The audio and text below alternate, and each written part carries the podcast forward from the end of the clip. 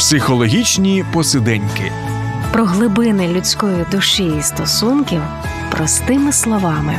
Долучайся до прямого ефіру щосереди о 16-й. Програма Психологічні посиденьки в ефірі Радіо М. У нас в студії сьогодні гість Володимир Волошин, психолог, кандидат психологічних наук і керівник Інституту психології здоров'я. Вітаю, Володя. Вітаю, Ірина. По-перше, рада тебе бачити в цілому, бо ми не бачились точно з моменту повномасштабного вторгнення, і ти настільки зайнятий, що тебе спіймати під час того приїзду в Київ і запросити до нас в студію було не дуже просто. Тому дякую, що знайшов цей час, що ми записали ефір.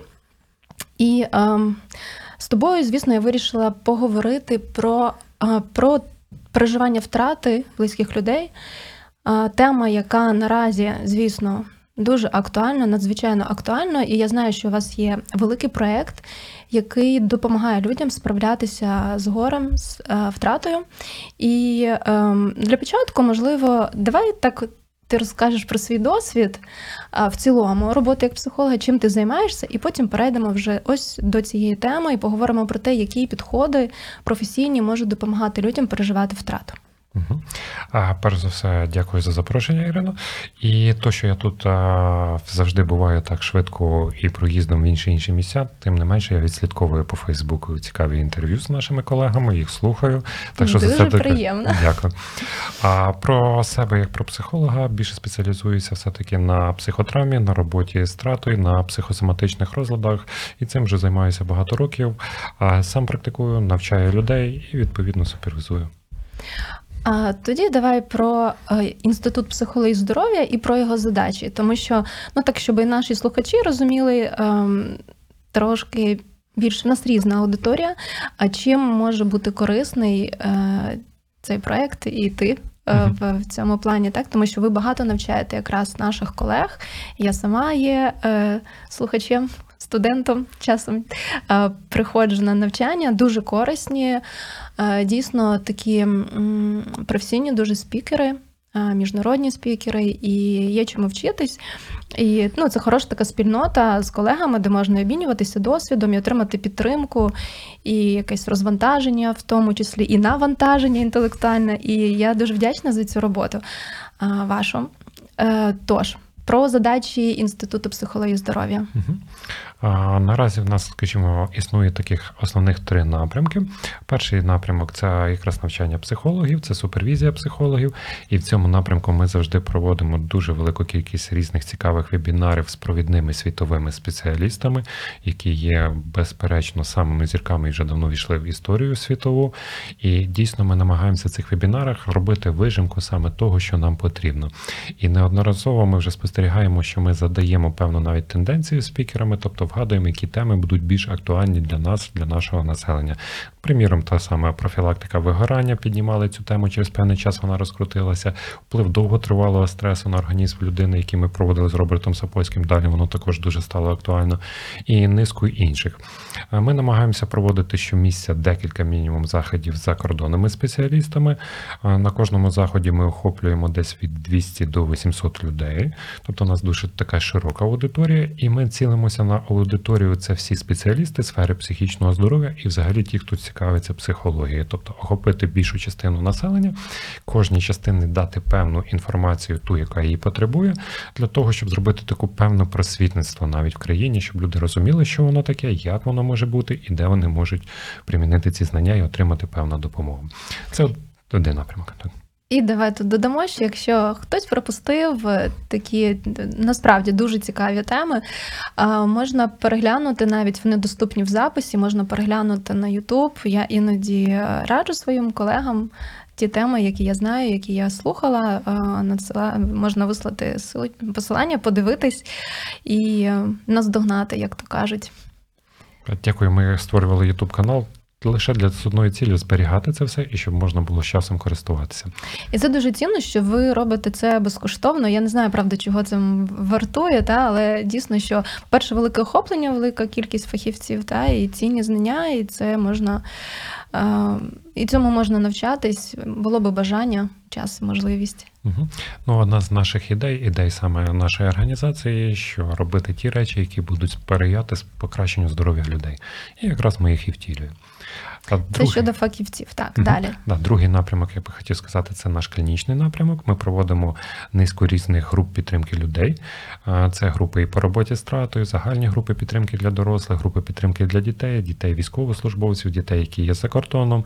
Це відбувається і в очному, і онлайн форматі. І всі ці групи також є безкоштовними повністю. І можливо тут відразу зазначимо, як знайти, як записатися. Бо я в своїй стрічці Facebook, ну оскільки я підписана, та звісно, на всі ваші активності, я регулярно отримую повідомлення. Якщо я розумію, що в мене є клієнти, або я знаю людей навіть кому потрібно це, я надсилаю теж посилання.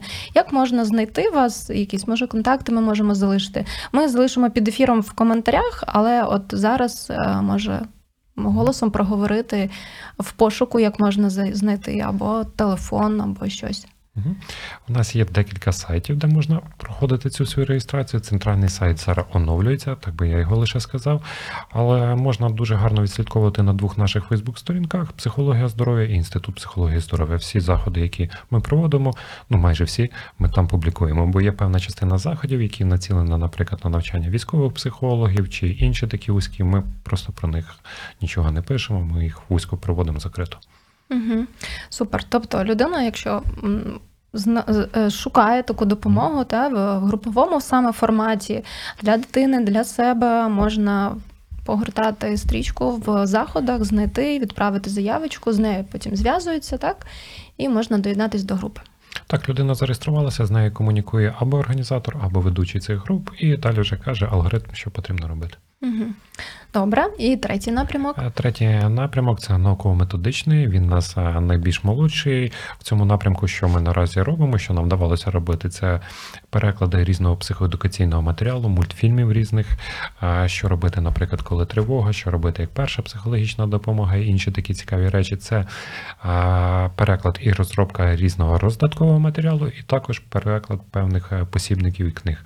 І незабаром це також запобігаючи наперед нас побачить світ переклад цікавої такої книги, як робота з наслідками дитячої сексуальної травми.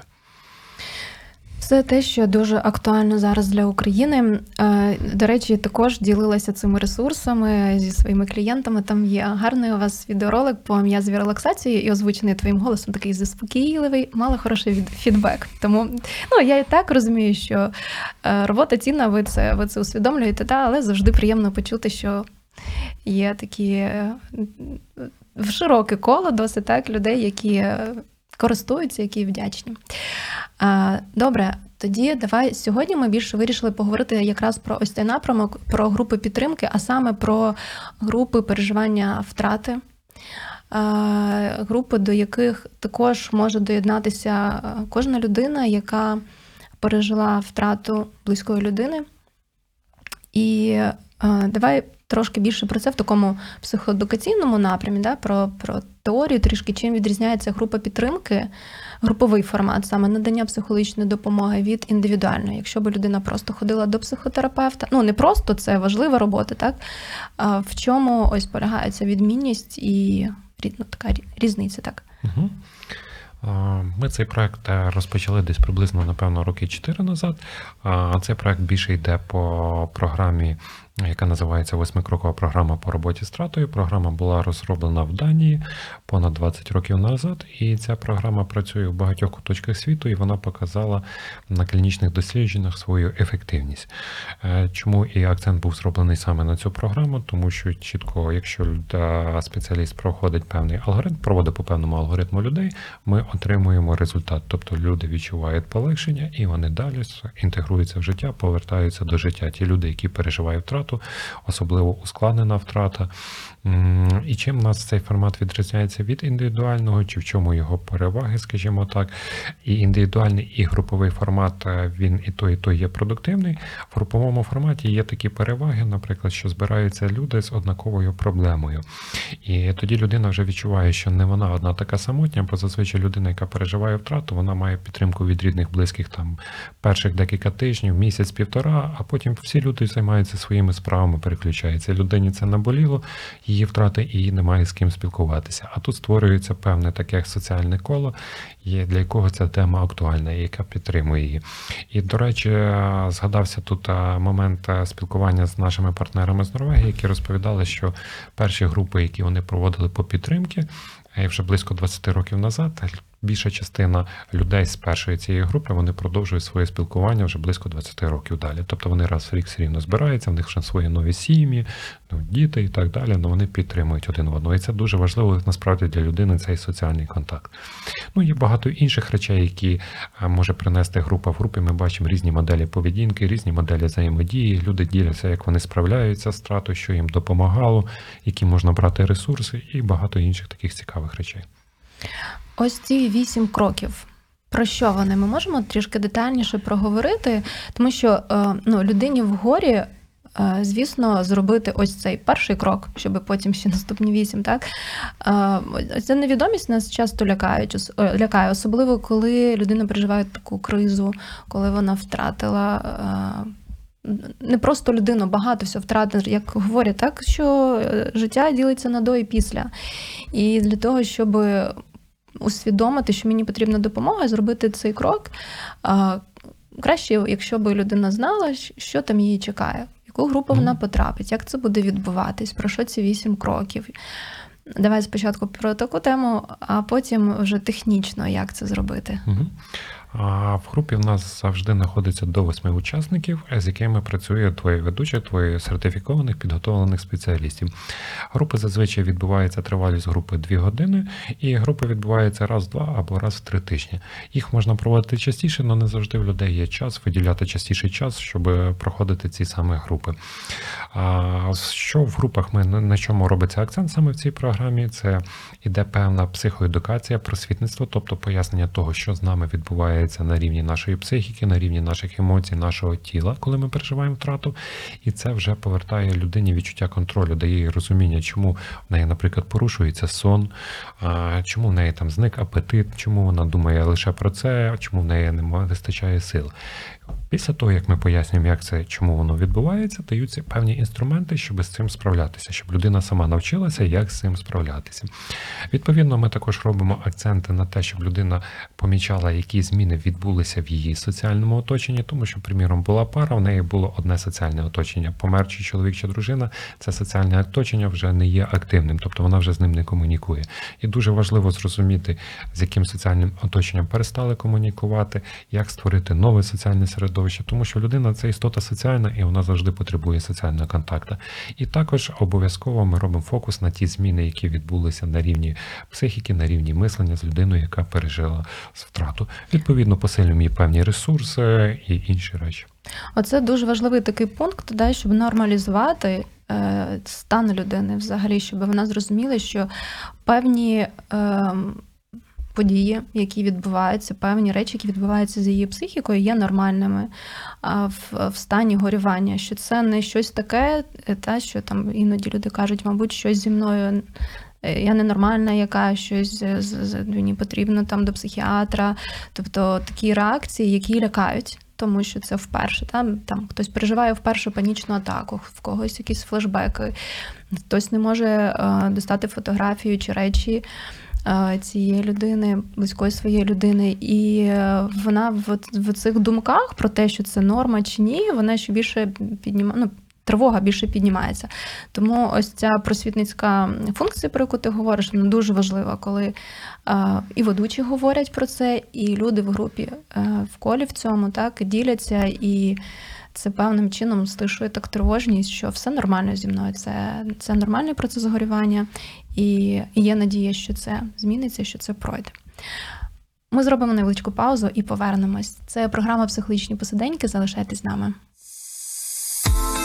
Долучайся до Радіо М у соціальних мережах: YouTube канал, Facebook сторінка, TikTok, Радіо М, Telegram, Instagram, Радіо М.UA, а також наш сайт radio.m.ua. Радіо М завжди поруч. Програма Психологічні посиденьки в ефірі Радіо М. Ми говоримо сьогодні про групи підтримки при переживанні втрати близької людини. Наш гість сьогодні Володимир Волошин, психолог, кандидат психологічних наук і керівник Інституту психології здоров'я. І ми говоримо саме про один з проєктів інституту національний, скажи, як правильно це називається, Національний центр По роботі з втратою і горем. Ми про нього ще, ще розкажемо окремо. До речі, бо я хотіла трошки вище поговорити. Так, це, це цілий. е, Цілий проект, як ви окремо винесли так його, так в, в таку е, в такого масштабу, е, тому що дійсно є потреба. На жаль, є потреба, і напевно в Україні немає жодної людини, в якої би на сьогоднішній день не було, хоча б якщо це не близька людина, але знайома людина, яка загинула в результаті війни. І ми почали говорити про восьмикрокову програму. Так, перша така просвітницька роль. Е, Програми просвітницька функція, коли ми навчаємось, е, усвідомлюємо, що відбувається з психікою, коли людина переживає втрату. Друга, ти сказав про соціальні зв'язки, коли є та спільнота людей, е, яка може бути підтримкою, яка розділяє з тобою ці почуття, проживає разом. Да? Ви можете проживати разом е, ці етапи, які проходить е, людина при, при переживанні втрати. Що ще?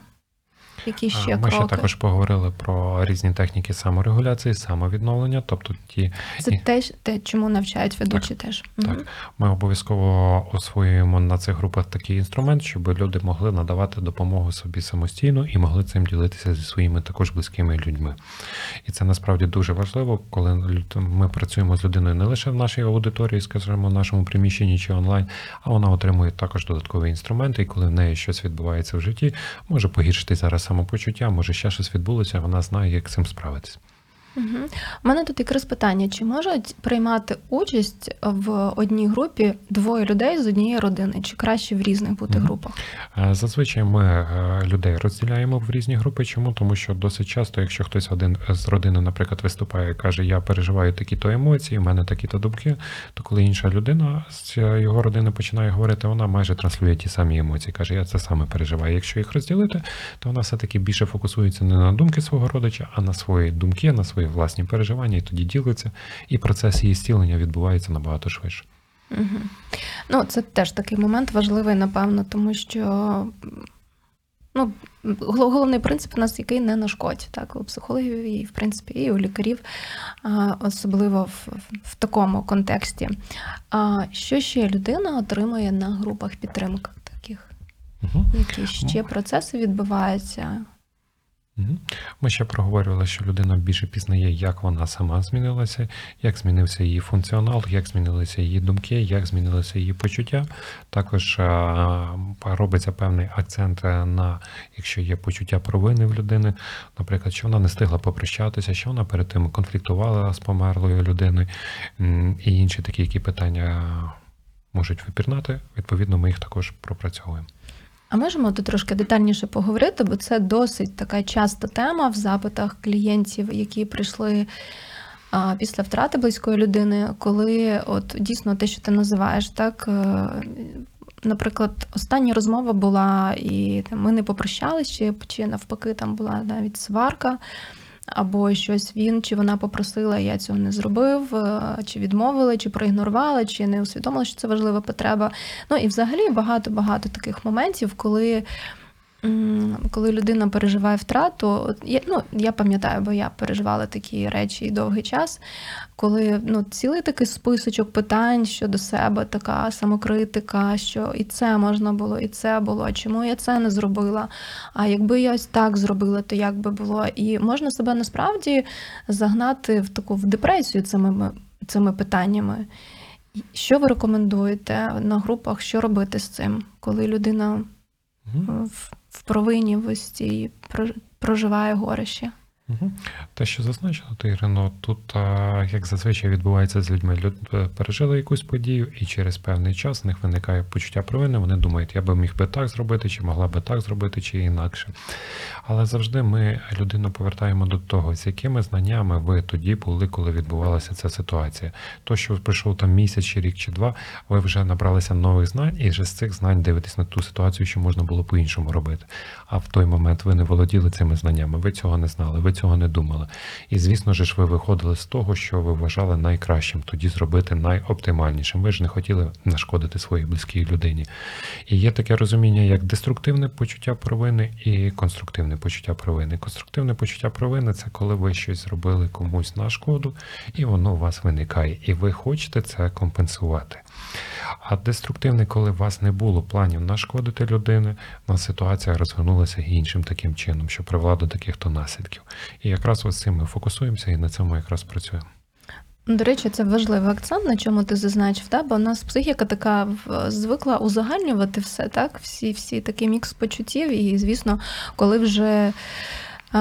Коли вже подія трапилась, а ми дивимося на це з точки зору дійсно сьогоднішнього себе чи сьогоднішньої себе, і змінити вже неможливо, але ми собі ось наслоюємо там ці всі почуття і думки. І якщо немає поруч того, хто може зупинити ці думки, задати ось ті питання, які ти сказав, та а що ти зробила для цього, чи зробив, та навпаки, щоб запобігти, в якому стані ти тоді був чи була, коли це, це було. І це допомагає так людину розвернути, як наче в іншому напрямку, щоб вона починала думати по-іншому про цю ситуацію стосовно себе, тому що. Окрім як прийняти її, варіантів немає. А ще ми будемо жити, це вже наш вибір, та? чи з почуттям провини, чи з, ну, з певними усвідомленнями, висновками. Мгм. Я би тут ще додав, що не лише її так переспрямувати в іншу сторону, а розширити її, більш показати Мгм. картинку з інших різних сторін і дати Мгм. можливість людині рухатися іншим шляхом, чим до того вона рухалась. І я думаю, що тут слід ще зазначити, коли людина переживає втрату, чи вона має посттравматичний стресовий розлад і якісь інші наслідки після травми, то в неї досить часто мислення міняється більш на негативне і знижується самооцінка. І тоді самобочування і різні речі в людини більш інтенсивніше виникають. І це також потрібно розуміти. Так, і це коли ви це роз'яснюєте на групах, це дійсно дуже допомагає. І навіть коли людина ділиться з тими людьми, яких ми можемо вважати безпечними, да, які, не будуть заганяти далі почуття провини, а навпаки е, підтримувати. Бо ну, ми розуміємо, що родина, де всі в стані горювання, так, в них е, оцей дуже низький такий е, може бути. М, Може, Поріг а, витривалості цього зараз. Витривалості, та можуть якісь один одному такі слова говорити не дуже, скажімо, обдумані, не дуже приємні, перекладати один одного відповідальність, ну складні процеси, коли, коли ми знаходимо під. Під час страти ж дуже багато піднімається таких екзистенційних ще питань, таких, е, ну не, не просто таких якихось буденних, та і, і, і можна дуже так ранити один одного якимись необачними фразами. Угу. Я б думаю, що тут ще також слід сказати про те, що переживання втрати це досить енергетично, емоційно затратний процес. Переживаються інтенсивні емоції, на це потрібно великій завжди кількості енергії. Коли людина так енергетично виснажується, вона стає більш дратівливою, більш агресивною. Ну, це такі механізми психологічні. І відповідно. Низка речей, які її раніше не дратували, зараз починають дратувати, і людина на це може відреагувати якимись певними словами. Вона навіть цього не хотіла сказати. Ну просто це така реакція, це ті наслідки того, що вона переживає.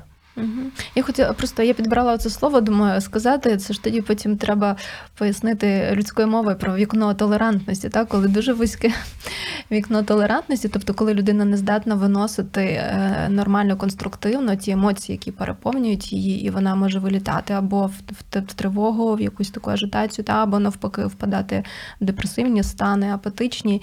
І це все транслюється, звісно, на оточуючих, які навколо. І тут добре, якщо є група, куди можна всі ці емоції принести і розмістити. Ну, ми так говоримо психологічними трохи термінами, так побути з цими, прожити ці емоції з, людь- е, з людьми, які переживають щось подібне. І е, ну насправді це такий крок, як на мене, це такий крок сміливих людей, які можуть доєднатись до групи незнайомих на момент приєднання людей. Але бути з ними в цьому горі, бути підтримкою для інших, підтримати себе, особливо коли є про когось що турбуватись, коли є діти, коли є батьки, які теж це переживають. І спільно пройти ось цей шлях, який ну він в принципі довжиною в життя. Це ну це, це, цей шлях переживання втрати. Та просто він може бути різним. Людину не повернеш, е, але проживати, як е, говорять про відпускання, так хтось може не відпустити до кінця своїх днів. Ця людина буде в серці, кожен для себе знаходить ці сенси, це розуміння, усвідомлення. Кожен по-різному проживає. Але е, здорово, коли є люди, які розділяють цей шлях. Е, Як групова ось ця підтримка може запобігти е, таким більш уже складним розладам, які можуть з'явитись е, в зв'язку з втратою близької людини? Тривожні розлади, депресивні, той самий ПТСР, про який багато всі говорять.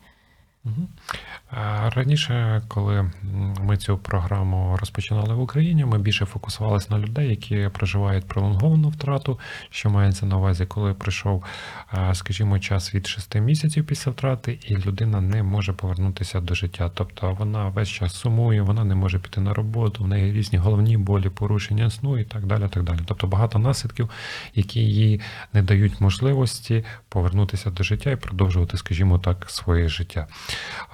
Програма в нас була націлена саме на цю аудиторію, і ми починали працювати з людьми 6 місяців після втрати. Наразі ми працюємо 4 місяці після втрати. Чому ми вирішили працювати на профілактику, щоб не виникали такі стани, тому що в нас досить часто зараз і в більшості навіть випадків втрати проживаються не лише як втрата, а ще з іншими додатковими стресами, загрозою своєму життю і так далі. І відповідно ми того раніше пішли, щоб цього не виникало. Звісно, коли ми в групах працюємо, якщо ми бачимо, що, наприклад, в людини є посттравматичний стресовий розлад, чи якісь такі також складні, ем, скажімо, наслідки, інколи можуть бути і певні суїцидальні думки, ми залучаємо чи направляємо людину до інших спеціалістів, які можуть їй надати точкове вирішення саме цієї в проблематики. індивідуальному Так. форматі. Да, це можуть бути психотравматологи, це можуть бути психіатри. І ми разом з спеціалістом вже дивимося, чи може людина продовжити роботу в цій групі, чи група буде їй на користь, чи їй потрібно зараз попрацювати індивідуально, а далі повернутися в саму групу. Ну і відповідно на групах досить часто це десь після третьої, четвертої зустрічі люди починають ділитися, які вже в них зміни відбулися в житті. Як вони починають вже більше гуляти, там гратися своїми дітками. Зимою було там сніжки, починають е, гратися, як покращується їхній сон, як з'являється бажання щось робити, чимось зайнятися. Ну тобто тут дуже багато таких речей відбувається, які показують покращення здоров'я людини. Супер, оце дуже важливо, що є ну, е, е, група така невеличка, вісім людей, так і можна мати такий е, особис, багато особистого контакту і розуміти, де потрібна ця точкова допомога, вчасно виявити і що саме з людиною, та і вчасно допомогти. І це така комплексна допомога, коли ми можемо індивідуальний формат запропонувати, і консультацію психіатра, чи, чи ще те, що необхідно. Я би тут ще додав, що коли ми починаємо групу, люди до нас, наприклад, зареєструвалися. З кожною людиною спеціаліста зразу контактує адміністратор, потім з кожною людиною спеціаліст проводить індивідуальну зустріч і дивиться, чи ці групи будуть корисні наразі саме цій людині. І потім протягом а, самого проходження груп ми їм надаємо від наших спеціалістів ще декілька безкоштовних також консультацій. І то, що ми, наприклад, не можемо покрити, то ми покриваємо за рахунок наших партнерів, інших партнерських організацій, як я казав, там когось психотравматологів направити, когось психіатра, а комусь просто треба індивідуальну терапію пройти більш довго. Угу. А, які ризики є, коли людина проходить в групу? Ну, щоб вже так з усіх боків роздивитись, те, які можуть бути. Ну, і я не хочу говорити, що там чи може зашкодити, так, бо е, в принципі це групи підтримки, вони націлені на допомогу. Але е, що слід так е, зауважити? Чим ризикує людина, яка приходить, від, відкривається, чи вона навпаки не може відкритися, да? що там, наприклад, частина групи так надто відкрито, багато говорить про, про свої болі, болі, про страждання, а комусь говорити важко.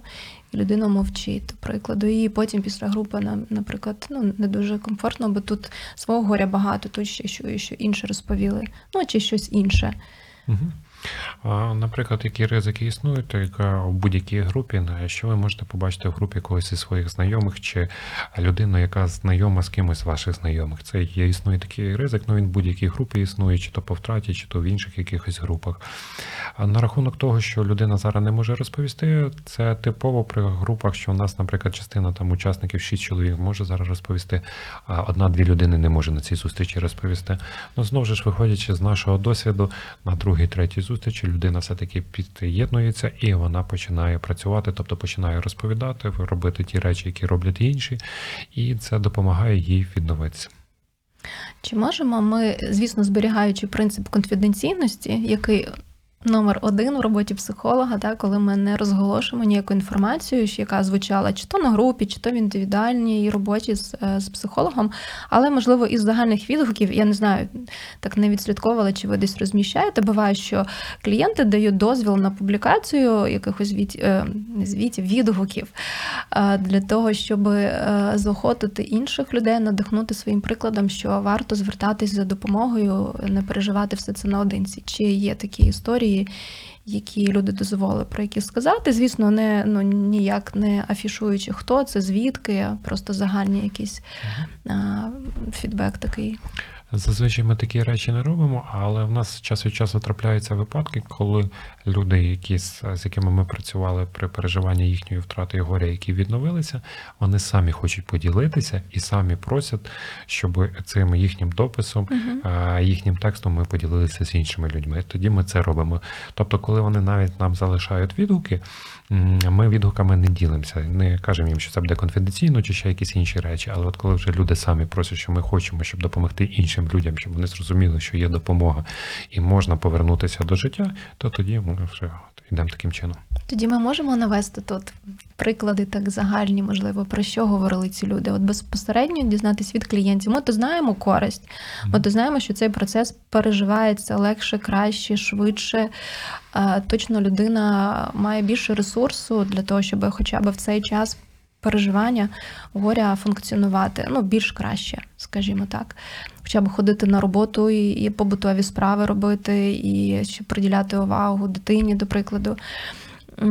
Чим діляться клієнти, Угу. учасники груп? То я так зараз просто різні фрази, скажімо так, е, накидаю, то що досить часто буває, що декілька років в мене взагалі не було життя. У мене була сплошна ця чорна полоса. Я все бачила в чорному світлі. Я лише думала про померлого чи думав про померлого. Мені їжа не смакувала, мені ні з ким не хотілося ні зустрічатися, нічого. А так поступово я повернулася до життя. Я побачила, що світить сонечко, що йде дощик, є веселка, є інші інші такі речі. І це дійсно те, що було в людини. Було таке, що люди, люди діляться, що декілька років не могли нічим займатися, не могли працювати, не могли також повернутися. Були відгуки, коли люди ділилися, що, наприклад, вже півтора року вони не займалися практично своїми дітьми, і діти росли самі по собі, тому що вони були в цьому в переживанні травми. І коли вони почали працювати, вони почали займатися своїми дітьми, і вони як заново взнавали цих дітей. Чому? Тому що півтора року практично контакту не було, вони були в своєму переживанні. Це величезний просто вклад в життя людей. Ти взагалі уявляєш, що ви робите в яких таких масштабах? Я знаю, що багато груп, бо на сайті я е, теж ми направляємо. У нас існує лінія е, психологічної духовної підтримки довіра на нас, яка функціонує при радіо М. І коли звертаються до нас клієнти, які переживають втрату, ну наші абоненти, ми називаємо їх так, то ми подаємо сайт, надсилаємо, бо ми в чатах консультуємо і телефоном і рекомендуємо вибрати місто. У вас уже скільки на сьогодні міст? е, Які? У нас сім. Сім міст, там, де можна очно отримати, Мгм. ну або онлайн. І є окрема група онлайн. Більшість навіть функціонує в онлайн, е, так людям зручніше, і є сім стаціонарних центрів, де проходять у нас саме стаціонарно очно групи. І тут ще слід сказати, що групи в нас для різної вікової категорії від діточок до людей похилого віку. І відповідно в групи ми набираємо людей, формуємо по типу втрати. Наприклад, хтось втратив чоловіка, хтось втратив дитину, і це будуть різні групи. Це величезні масштаби, коли дійсно родина може бути вся задіяна в цих групах, так і дитині, якщо потрібно. До речі, в нас ось напередодні була колега, е, яку рекомендувала організація Інститут психології здоров'я. Безпосередньо ти там ми говорили про якраз про те, як дітки переживають втрату, як їм можна допомагати, що є такі групи підтримки. І це дійсно дуже така потужна робота. Бо, до речі, стосовно дітей, теж коли до нас звертаються наші абоненти з.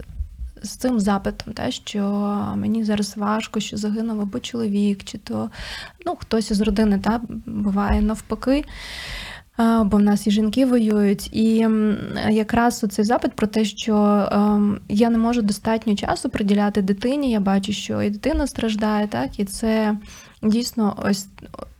Ось тим може стати мотивом, мотивацією звернутися за допомогою, так, щоб разом швидше ну, і проходити цей етап, та, але проходити, я не знаю, чи правильно тут сказати якісніше, та, але ну, більше мати ресурсу, бо його все рівно необхідно проходити всі ці етапи проживання, а, жити своє звичайне життя і паралельно горювати. Але, але продовжувати жити, не втрачати себе, не втрачати ці стосунки зі, з дітьми і з близькими. Я би тут ще з твого дозволу хотів додати. Ми проводимо з нашими партнерами серця Зосталі в Трускавці паралельно проект, де ми працюємо з родинами захисників і захисниць Маріуполя. І відповідно у нас завжди є така категорія людей, які втратили свого чоловіка, дружину, а саме як захисників на війні. І що помітно в багатьох сім'ях, які переживають таку втрату, наприклад, приміром, ну це частіше жінки, вони емоційно недоступні для своїх дітей. Чому вони емоційно недоступні? Тому що вони переживають дуже важко цю втрату. І коли ми працюємо паралельно з жінками, паралельно з дітками, відбуваються зміни і з жінками, і з дітками. Дітки починають радіти. Дітки неодноразово, наприклад, в їдальні підбігають до психологів, обіймаються в ліфті, і мати отак дивиться на свою дитину, і ніби таке відчуття, що вона як і бачить в новому світлі, що це радість, таке щастя для неї, і зовсім по-іншому в них відбуваються відносини. І ще ось це, це єднання на основі, як би не банально звучало, але на основі з цього горя. Воно теж є підтримуючим. Я мала досвід цього літа. Ми були е, в Польщі. Одна польська організація разом з українцями, і, і там і британці, і е, американці. Ну, ми знаємо, що весь світ підтримує Україну. Та вони організували е, такий табір для, е, для сімей, які втратили рідних ну, чоловіків, для жінок, які втратили чоловіків і їх діток. І один хлопчик, він десь на третій день, ну він ще маленький, ще в школу не ходить. Ще спочатку він так не розумів, вони просто бавилися там, а потім мама говорила, що він підійшов до неї каже: Мама, тут же ж всі, хто у кого немає тата. Ну, на цьому моменті ми, звісно, всі плакали, коли про це говорили, але дійсно. Ну, це і для дитини таке усвідомлення, те, що це ж своє. От вони розуміють, що, що я переживаю, мене розуміють, та, і я їх розумію. І ну, навіть для дітей це, це такий фактор, який є- є терапевтичним, таким стілюючим, що та, я, не, я не один в цьому, чи я не одна в цьому. Є люди, які проживають ті ж самі почуття, і я можу про це. Ну, діти, звісно, про це більше не говорять, вони програються в іграх, так, е, бігають, бавляться, але ось це розуміння, що я такий самий, чи він такий самий, як я, це вже дає певне таке е, терапевтичний певний такий ефект. Може, я би тут ще додав також е, таку річ, що практично на кожному заїзді є така ситуація, коли мати не знає, як сказати синові чи дочки, що загинув батько. Яким саме чином, якими саме словами, як е, в якій ситуації це зробити. Відповідно, наші спеціалісти рекомендують, як це правильно зробити, що мається на увазі правильно, максимально так, щоб не нашкодити ні дитині і щоб мати це могла зробити. І як би воно не звучало, ми напевно. Чи відчуваючи це, чи просто так е, в нас вийшло, що якраз в січні 22-го року ми були взяли чуть раніше проект е, створення уніфікованого протоколу оповіщення про смерть. І в січні 22-го року ми зробили вже методичний фільм, яким користуються наші колеги, як правильно сповіщати про смерть близької людини. Це теж можна знайти на вашому youtube каналі А на Ютуб каналі, здається, я не пам'ятаю, чи воно є. В нас ну, ми його туди завантажимо. Ми створили були окремо сайт уніфікованого протоколу, де в нас є методичні фільми наші закордонні, як повідомляти про смерть, як повідомляти складну новину людям. Тобто певний алгоритм, які слова використовувати, в якій ситуації, так, щоб завертати менше шкоди людині, не нашкодити. З одного боку, це просто так важко чути, що ми маємо про це дбати. Що так багато всього відбувається, що ми маємо створювати такі інструменти. А з іншого боку, дуже радісно, що є люди, які це роблять, і що дійсно ми можемо не просто інтуїтивно, ну хто як вміє, хоча це теж добре, та але часто від батьків є такі запити: а як повідомити, як сказати. Ми вже про це говорили в наших передачах. Але добре, якщо є якась уже інформація, на яку можна опиратися, так? бо дуже часто, до речі, батьки замовчують. Важко сказати, вони переживають за дитину, вони е, намагаються поводити себе, наче все добре, наче нічого не сталося, але дитина все відчуває, все розуміє. Але тим самим дитина травмується ще більше, коли від неї цю приховали е, цю, звістку. І тому це важливо знати. На жаль, сьогодні треба це знати і, і користуватися. І тут якраз от в мене було крайнє запитання якраз про ресурси, які би ти рекомендував для тих, хто шукає підтримку після втрати. Ось ті чотири місяці, коли людина ще не може стати учасником групи, бо йде такий ще процес природній, так що би вона могла для себе робити, щоб почуватись краще впродовж цих цього Мгм. часу. Е, Ну, звісно, я як психолог порекомендую консультації з іншими психологами. У нас є низка партнерських організацій, які працюють з людьми, скажімо, з перших днів, коли вони переживають втрату. Тобто вони фокусуються більш на такі ранні періоди саме роботи. Ми фокусуємося трошки на пізніше, вони на ранні. І відповідно, коли до нас звертаються люди, ми даємо їхні контакти, і їх вже окремо там здається одна організація наразі 10, інша 12 сесій консультування проводить цій людині. Також людям дуже важливо пам'ятати про те, що треба певний фокус уваги звертати все-таки на себе, тобто харчуватися, відпочивати, спати, е, якісь робити певні фізичні навантаження, певні фізичні вправи, тому що коли ми переживаємо якийсь стрес, а втрата це дуже сильний стрес, у нас завжди обов'язково має бути робота з нашим тілом, включення нашого тіла. Таких практик насправді є дуже багато. Я думаю, що на них не потрібно зараз зупинятися. Також важливо розуміти, щоб мати певну підтримку близьких людей, соціального якогось оточення, і воно також відіграє насправді величезну роль, і пам'ятати також про своїх близьких. Які також переживають, комунікувати з ними. Бо досить часто буває так, що сім'я переживає втрату, і кожен закривається, скажімо так, в своєму приміщенні, в своєму якомусь такому просторі. А коли починається ця комунікація, люди починають взаємодіяти, і те полегшення зазвичай в обох. Та оця відкритість і взаємодія, коли ми можемо проговорювати почуття, згадувати приємні спогади, обговорювати ще щось, не вивантажувати своєї голови ці думки. Так? Це допомагає, це стілює, але знову ж таки треба знати про це, що це можна робити, те, що це допомагає, а не шкодить. Ну і на завершення, давай в цілому про проект. Да? Ми мали би може з цього почати, але ось як, як виникла ця ідея створення цього проекту по національного центру по переживанню втрату? Чому ви зрозуміли, що ось прийшов час, щоб це був окремий навіть проект, не просто як одна з груп, а викоремили в такий напрямок, окремий навіть сайт, е, ведучі, опції різні, як можна проходити, де можна проходити. Мгм. Це, напевно, з такого наших практичних міркувань, тому що в нас воно було як одним з наших проєктів, але ми зрозуміли, що люди, які переживають втрату, люди знаходяться під великим тиском, і вони, якщо будуть шукати допомогу, то вони будуть шукати дуже вузько її. Ну, тобто вони будуть набирати в інтернеті, наприклад, в пошуку смерть, втрата, допомога, ось такі слова.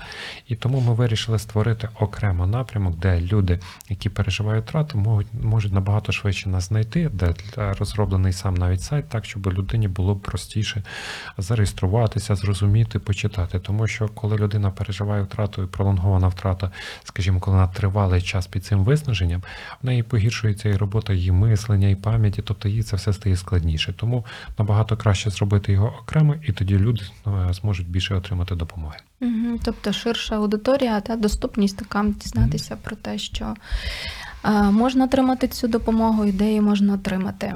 Ем, на прощання, скажімо так, да, на завершення, можна ось в цю камеру подивитись для тих, хто буде переглядати відеоефір. Що би ти побажав людям, які зараз знаходяться от в стані переживання горя після втрати?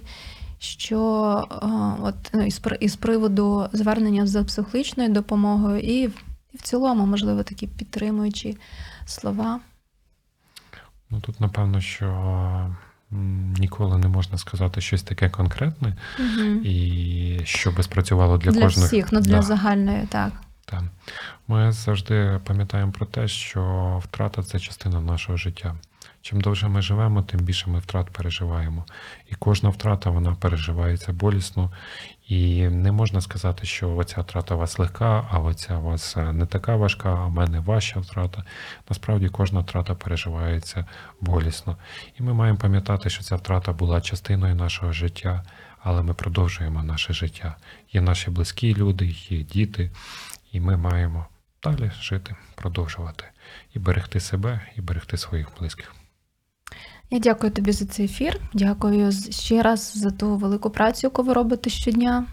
Дійсно, десь так може трошки навіть відклавши власне життя на цей період, ну мені так виглядає, да? бо постійні роз'їзди, постійні, і, і при тому все рівно безперервне таке навчання фахівців і робота з, з людьми, які потребують підтримки. Я, ну як психолог, теж розумію, що це дуже затратно ресурс, ну, в плані ресурсів і часу, і, і сил. І хочу побажати тобі, щоб у вас була мотивація і натхнення продовжувати це робити, і щоб дійсно ви от бачили, я не знаю, яким чином, завдяки відгукам, або навіть.